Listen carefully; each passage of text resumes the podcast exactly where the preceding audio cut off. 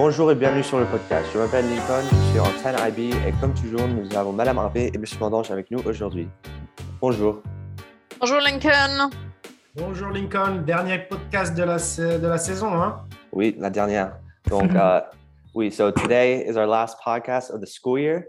So, uh, who better to have on the podcast than Barbara Cool, our college admissions advisor? Uh, advisor?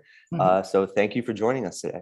Oh, thank you so much for having me. I love doing this with you, Lincoln. Probably been, I don't know, it's probably been the third time. th- Was it three years since so, yeah. uh, this is happened? Or well, every year uh, we do this.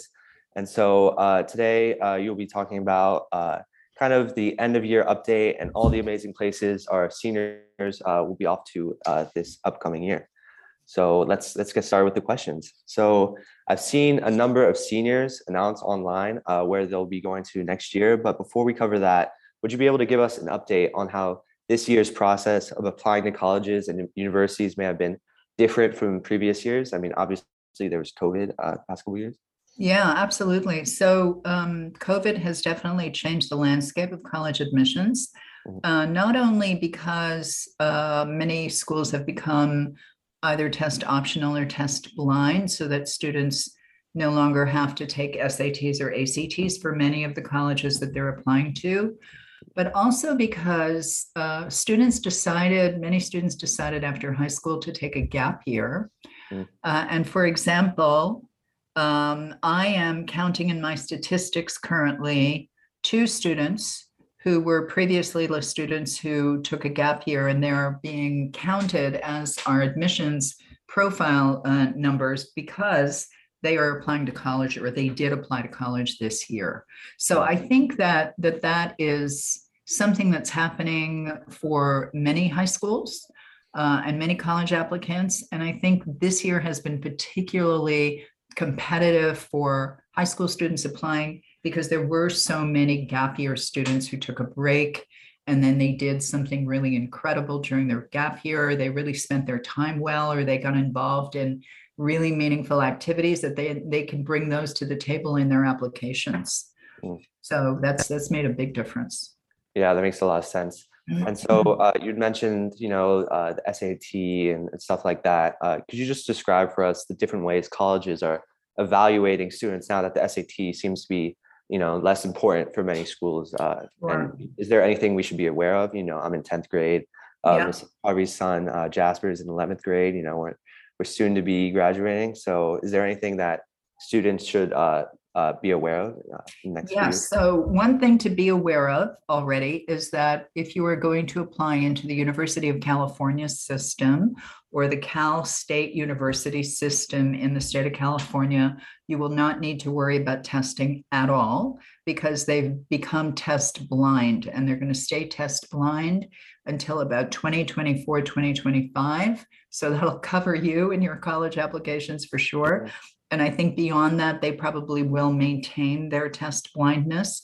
And what test blind means is that even if you submit the scores, they will not look at them. And Okay. the only way in which they will look at them at all is if you happen to be a student at a school where, for example, there was no 12th grade English class and you needed to show your English level by taking an SAT exam, you could use it for that. And then you would have to explain that you're using it for that reason, but that's not the reality at our school. So UC, Cal State's completely test blind. Most of the other schools have remained test optional for another year or two.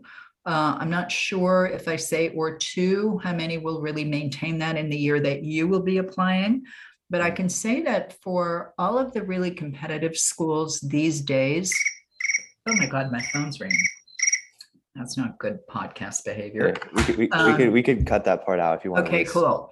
Or So, not. uh, We could, we could keep it in too. Yeah, I mean, Okay. It's, it's life. It's life is authentic. true. Um, so I was going to say for most of the really competitive schools, be it the Ivy Leagues or, or any really high-end schools that, that students may be applying to, be it a Stanford or something like that, that the numbers that I'm getting back from the universities uh, in terms of how many students used test scores and how many didn't, it's almost 50-50 these days. It's almost 50% chose not to send in scores, almost 50% chose to send in scores. So I'm, I'm, don't quote me on this for any specific schools because the numbers do uh, change a bit from, from institution to institution. But currently, they seem to be definitely accepting lots of students who are not providing testing. And I know that our student who went to Harvard last year never took a standardized test, didn't take one. So um, she got into both Stanford and Harvard with no testing at all. So I think that that's an important element. And the way that that that schools are now looking at students beyond testing has more to do with the real full entire profile of the student. So who you are as an ind- as an individual during the course of high school, how you are spending your time, what you are getting involved with, if you have a passion that you've been creating, as you, Lincoln, have been creating this podcast over years, all of that I think makes a big difference. I think schools are really looking at individuals and who they have become during the course of these COVID years as well. You know, what kind of personal skills they've developed and soft the soft skills, the skills of empathy and, you know, community service in some way are, are really important. Uh, and then the other thing that, that comes into play a lot for universities are, of course, the recommendation letters from both the academic teachers and also from me, the, the counselor.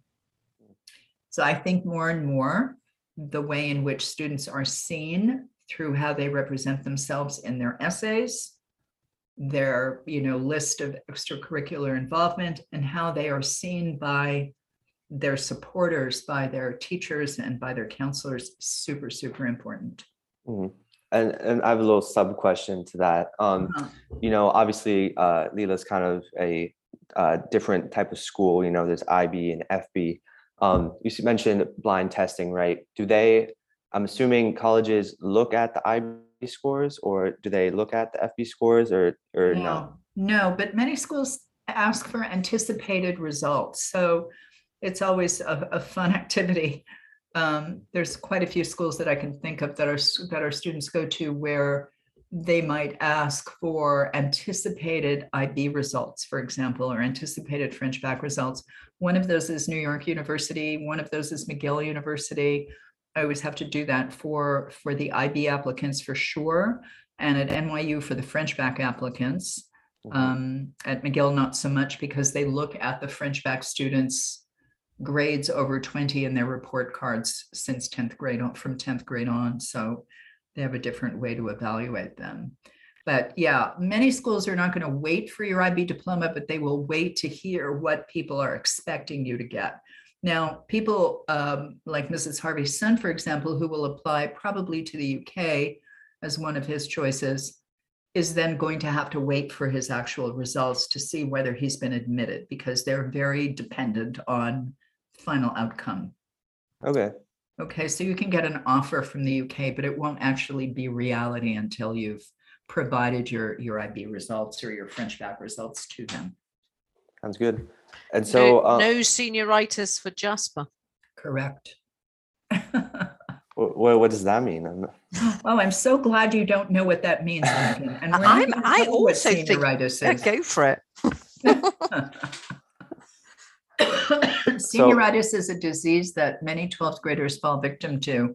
Ooh, And sometimes too early in the year where they suddenly decide, oh, this is all so hard and so much work. And I'd much rather be talking about a Netflix series that I watch till two o'clock in the morning. You know, that kind of thing. That's senioritis Or Okay. surfing. or surfing. all right. Ho- uh, um, hopefully, I, I don't get that, but we'll, I we'll hope see. you don't either. It's a virus. Yeah, I, it might be worse than COVID. Who knows? So, um, you know, uh, it feels like every year there's always uh, certain people uh, going to specific schools. You know, um, I feel like I always hear a few students every year going to McGill or UC Berkeley, uh, schools like that. But are there uh, certain schools you feel our FB and IB students are uniquely suited to attend?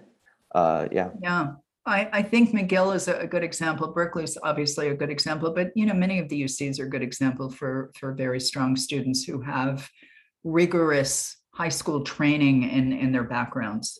Um, I think uh, our, our students are attracted to and excel in their applications at student, at schools that have a kind of a un, a global or sophisticated culture. So McGill is a perfect example because it's in another country, but it also is a school that hosts students from all over the world. You know, people come from everywhere to go to McGill University. It has an amazing reputation. And those types of schools are very appealing to our students and also are, are places where they naturally fit in because students at Lila are more cultured and they are bilingual at the very least, sometimes trilingual and more so. Mm. So they fit into global environments where other people might really shy away from from those kind of situations. Another school I, I think that our students often apply to and do do well in if they if they get there is Sciences Po in France. Um, and Sciences Po is of course a place where you can apply as an international student and be part of very much an international community on any one of their you know several campuses all over the country where they teach in English Mm. sometimes to some extent in French, but mostly in English. And the community is very much from around the world. The students are coming from everywhere. So your English skills have to be good enough to assimilate into that environment. But it's also a place that gives you the opportunity to connect globally with other people. And that that's kind of a Lilo, that's a Lilo student. Yeah, That's an yeah, example of a Lilo student. Uh, definitely. And so uh, now, I mean, this is the question that I feel like everyone wants to know. So, uh, what types of schools have this year's seniors been uh, accepted to, and have there been any schools on the list that uh, were not typically being considered from previous years? Yeah, so again, because I, you know, I am counting our students who were not part of this 12th grade, but did decide to apply to university this year. Mhm. Those students, after their gap year experiences, uh, were accepted into Cornell University. So that's a first for us. It's an Ivy League, but we've never had a student into Cornell. And also into a kind of a double degree program that's offered by the school I just mentioned, Sciences Po, and in this case, Berkeley. Yeah. Uh, Sciences Po kind of marries itself to different campuses all over the world, be it Columbia University or Berkeley as examples. Mm. And students can do two years at one institution, two years at the other, and then end up with two bachelor degrees. So one student was accepted into that. It's a very prestigious, highly competitive program. Yeah. So after a gap year, that that was that was an acceptance. Cornell was an acceptance after a gap year, and beyond that, uh, it's been a very competitive year. I think for for many of the schools that normally I would have said, oh, we always get people into Berkeley and always get people into UCLA and always get people into these schools. This year, not so much. You know, we had one person from our 12th grade actual class get into Berkeley. We have um, another student who's waitlisted there who may get in from the French bac cohort. And then um, again, a gap year student got into UCLA, but nobody from our actual 12th grade class did. Mhm. And then several people got into UC San Diego, UC Santa Barbara. Um, various people got into Davis, various people got into Santa Cruz. So that kind of covered the UC territory. And, you know, this year's class also did not apply really beyond some kind of obvious choices. And that just happens to be this cohort. Um, you know, I can't say that we have a lot of UK acceptances because nobody really applied. I, I want to say one person from French bac applied to several UK schools and was accepted into some very prestigious schools like Bristol and UCL and King's College London.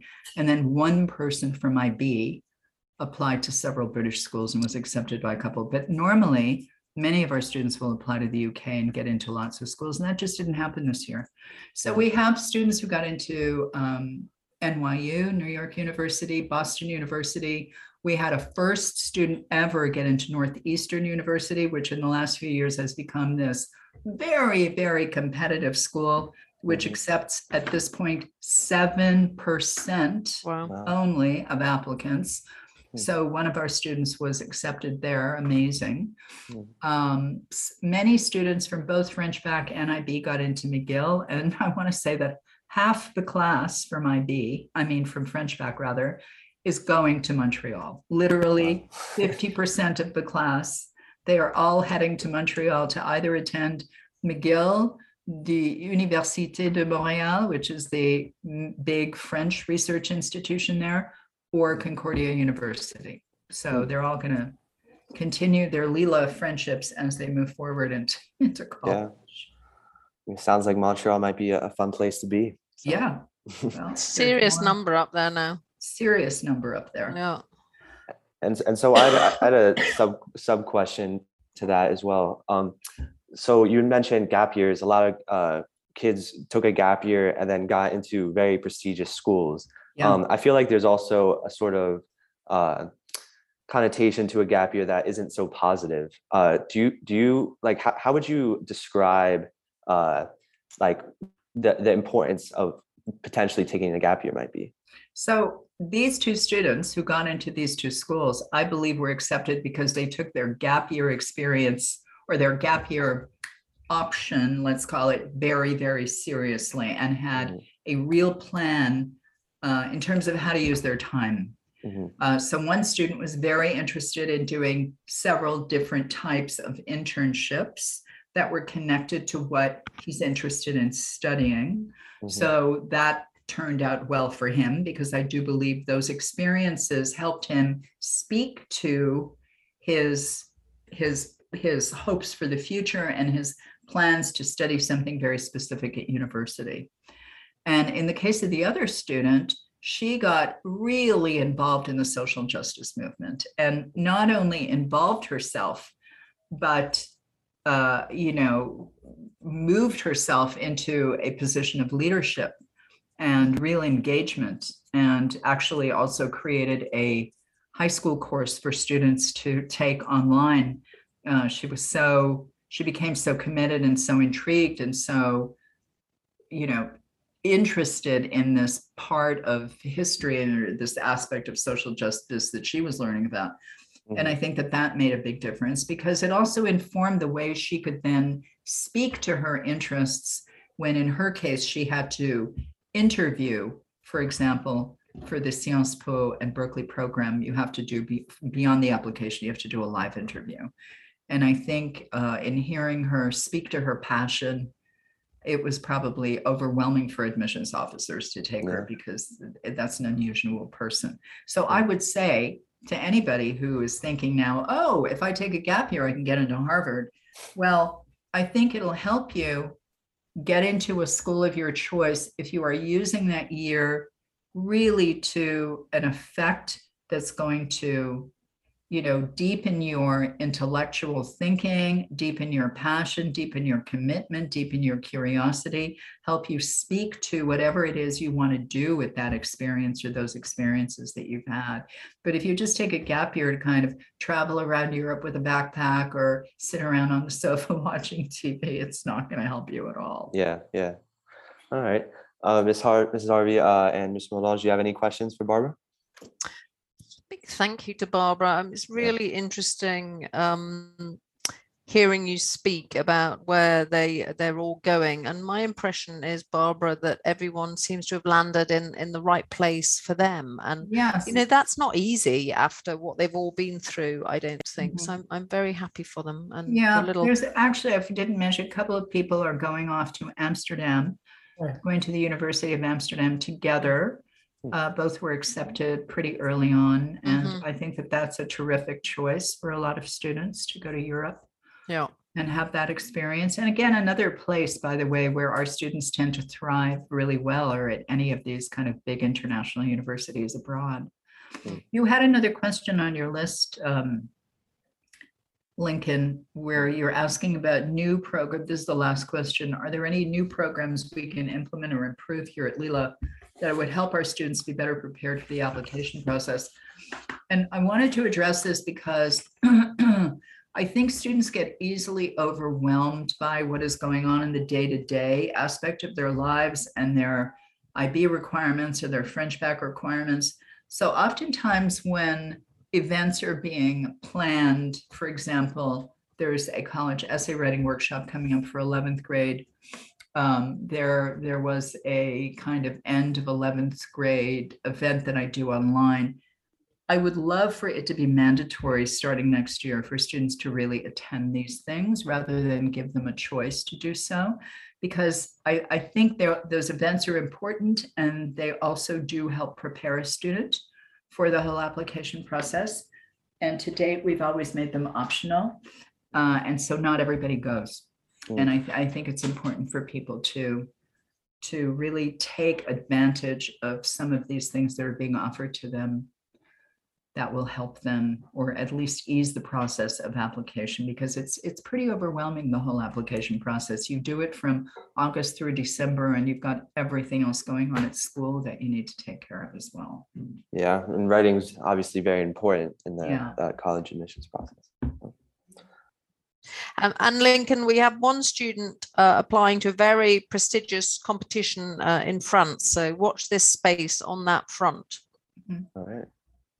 Then um, we th- I thank Barbara, but Lincoln, I would really, really like to thank you for the amazing job that you've done on the podcasts this year and the past two years. I appreciate it. Thank you. I mean, you you both, uh, Ms. Harvey and uh, uh, Mr. Melange, both helped me uh, deeply in this process. So I appreciate that as well. Tu, tu How many? How many are we at now? We are, uh, I think this is the 76th. So next year we'll get to 100. I'm pretty sure. So that's amazing. it's going to be a big, a big uh, milestone. So et surtout la, la variété d'invités, des consuls, des hommes politiques, des artistes, des, j'en oublie, hein. Oui. tu as, vraiment euh, une panoplie d'invités et de questions qui sont top. Et tu fais des progrès, donc bravo à toi. merci beaucoup. So I think we meet. We need to be bringing on a little apprentice next year, right?